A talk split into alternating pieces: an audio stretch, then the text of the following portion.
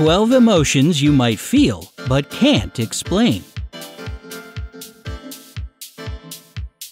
Have you ever felt a certain way, but you just couldn't explain exactly what you were feeling? Ah, of course you have, and probably many times. Human emotion is an extremely complex thing, and happy, or sad, or mad just don't do it justice. But don't worry, even the most complicated and indescribable emotions have not only names, but also deep psychological meaning behind them. Are you ready to put words to your most unexplainable feelings? Then keep on watching. But before you get even more in touch with your emotions, take this moment to subscribe to our channel. We upload new and informative videos like this one every single day, so be sure to turn on post notifications too. That way, you'll always stay up to date on the bright side of life. Now, you won't find any of the following words in a dictionary. Well, actually, you can, but only in one the Dictionary of Obscure Sorrows.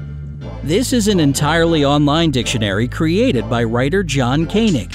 In it, he describes and gives names to an array of human emotions that we don't yet put to words. It's quite practically written, so you should definitely check it out. You can find a link to the official site in the description box below. As for today's video, we've chosen our 12 favorites. From this point on, the dictionary will refer to Koenig's dictionary specifically. Enjoy! Number 12. Sonder. Have you ever been walking down the street or sitting in a cafe and realized all the Hey, it's Kaley Cuoco for Priceline. Ready to go to your happy place for a happy price? Well, why didn't you say so? Just download the Priceline app right now and save up to 60% on hotels. So, whether it's Cousin Kevin's Kazoo concert in Kansas City, go Kevin, or Becky's Bachelorette Bash in Bermuda, you never have to miss a trip ever again. So, download the Priceline app today. Your savings are waiting. Go to your happy place for a happy price. Go to your happy price, Priceline. People around you have their own complex and colorful life story just like you do? Koenig calls this sonder. This is one of those feelings that catches you off guard. You're just sitting about your business when you suddenly understand that every anonymous person around you has their own goals, fears, and routine that you'll never know. Sometimes it can get you down for some reason, but don't worry. Experiencing Sonder is actually really good for you. It broadens your horizons and shows you that there are millions of different perspectives out there.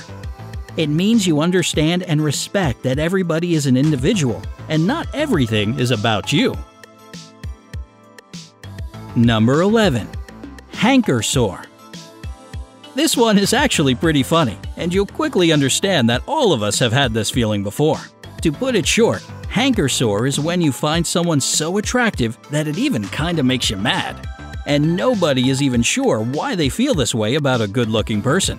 Perhaps deep down you want to be as attractive as them, or maybe you assume that their beauty means they've had it easier in life than you have. But most of the time, the person feeling hanker sore can't even explain it themselves. Number 10. Lachesism. The thing about human emotion is that it goes from extremely light to frighteningly dark. At first glance, a lot of emotions can seem disturbing and even destructive.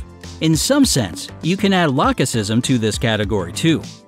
According to the dictionary, Lachesism is the desire to be struck by a disaster, whether it's surviving a plane crash or losing everything in life. The actual term comes from the Greek word Lachesis, which means the disposer of lots. When we feel it, it comes from an urge to prove to ourselves that we're strong and resilient enough to survive any dangerous situation.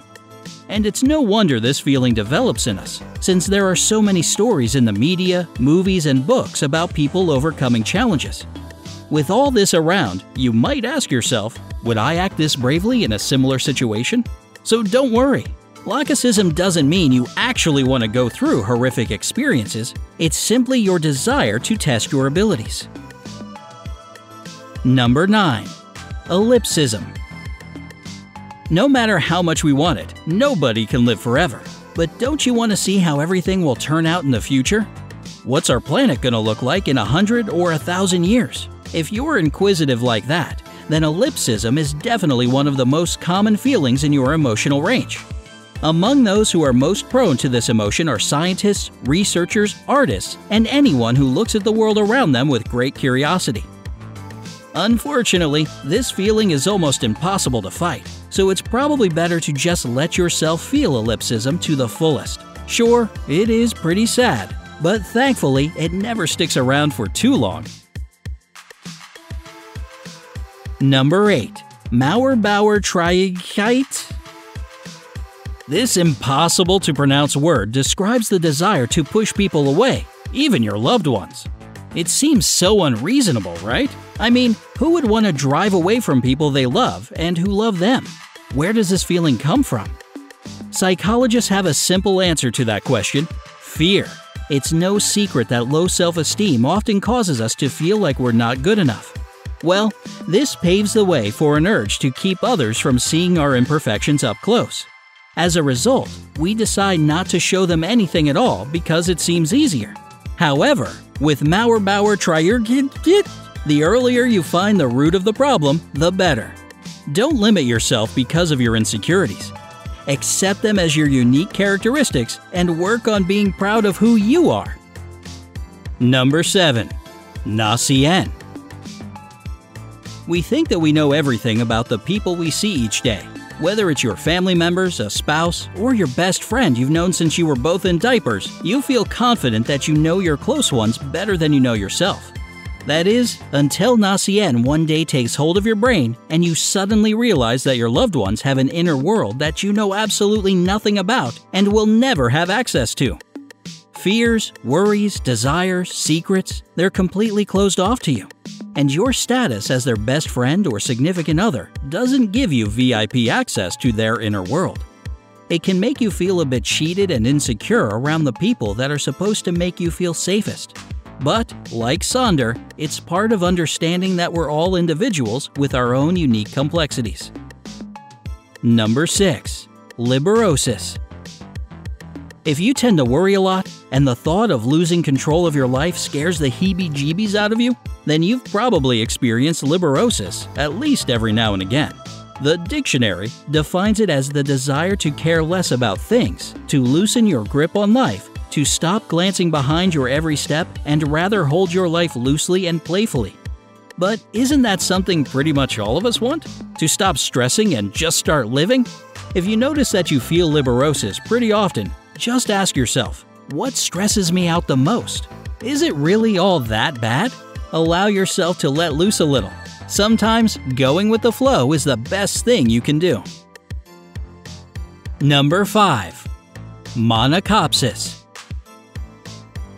If you often feel like you never really belong somewhere, then that would be monachopsis.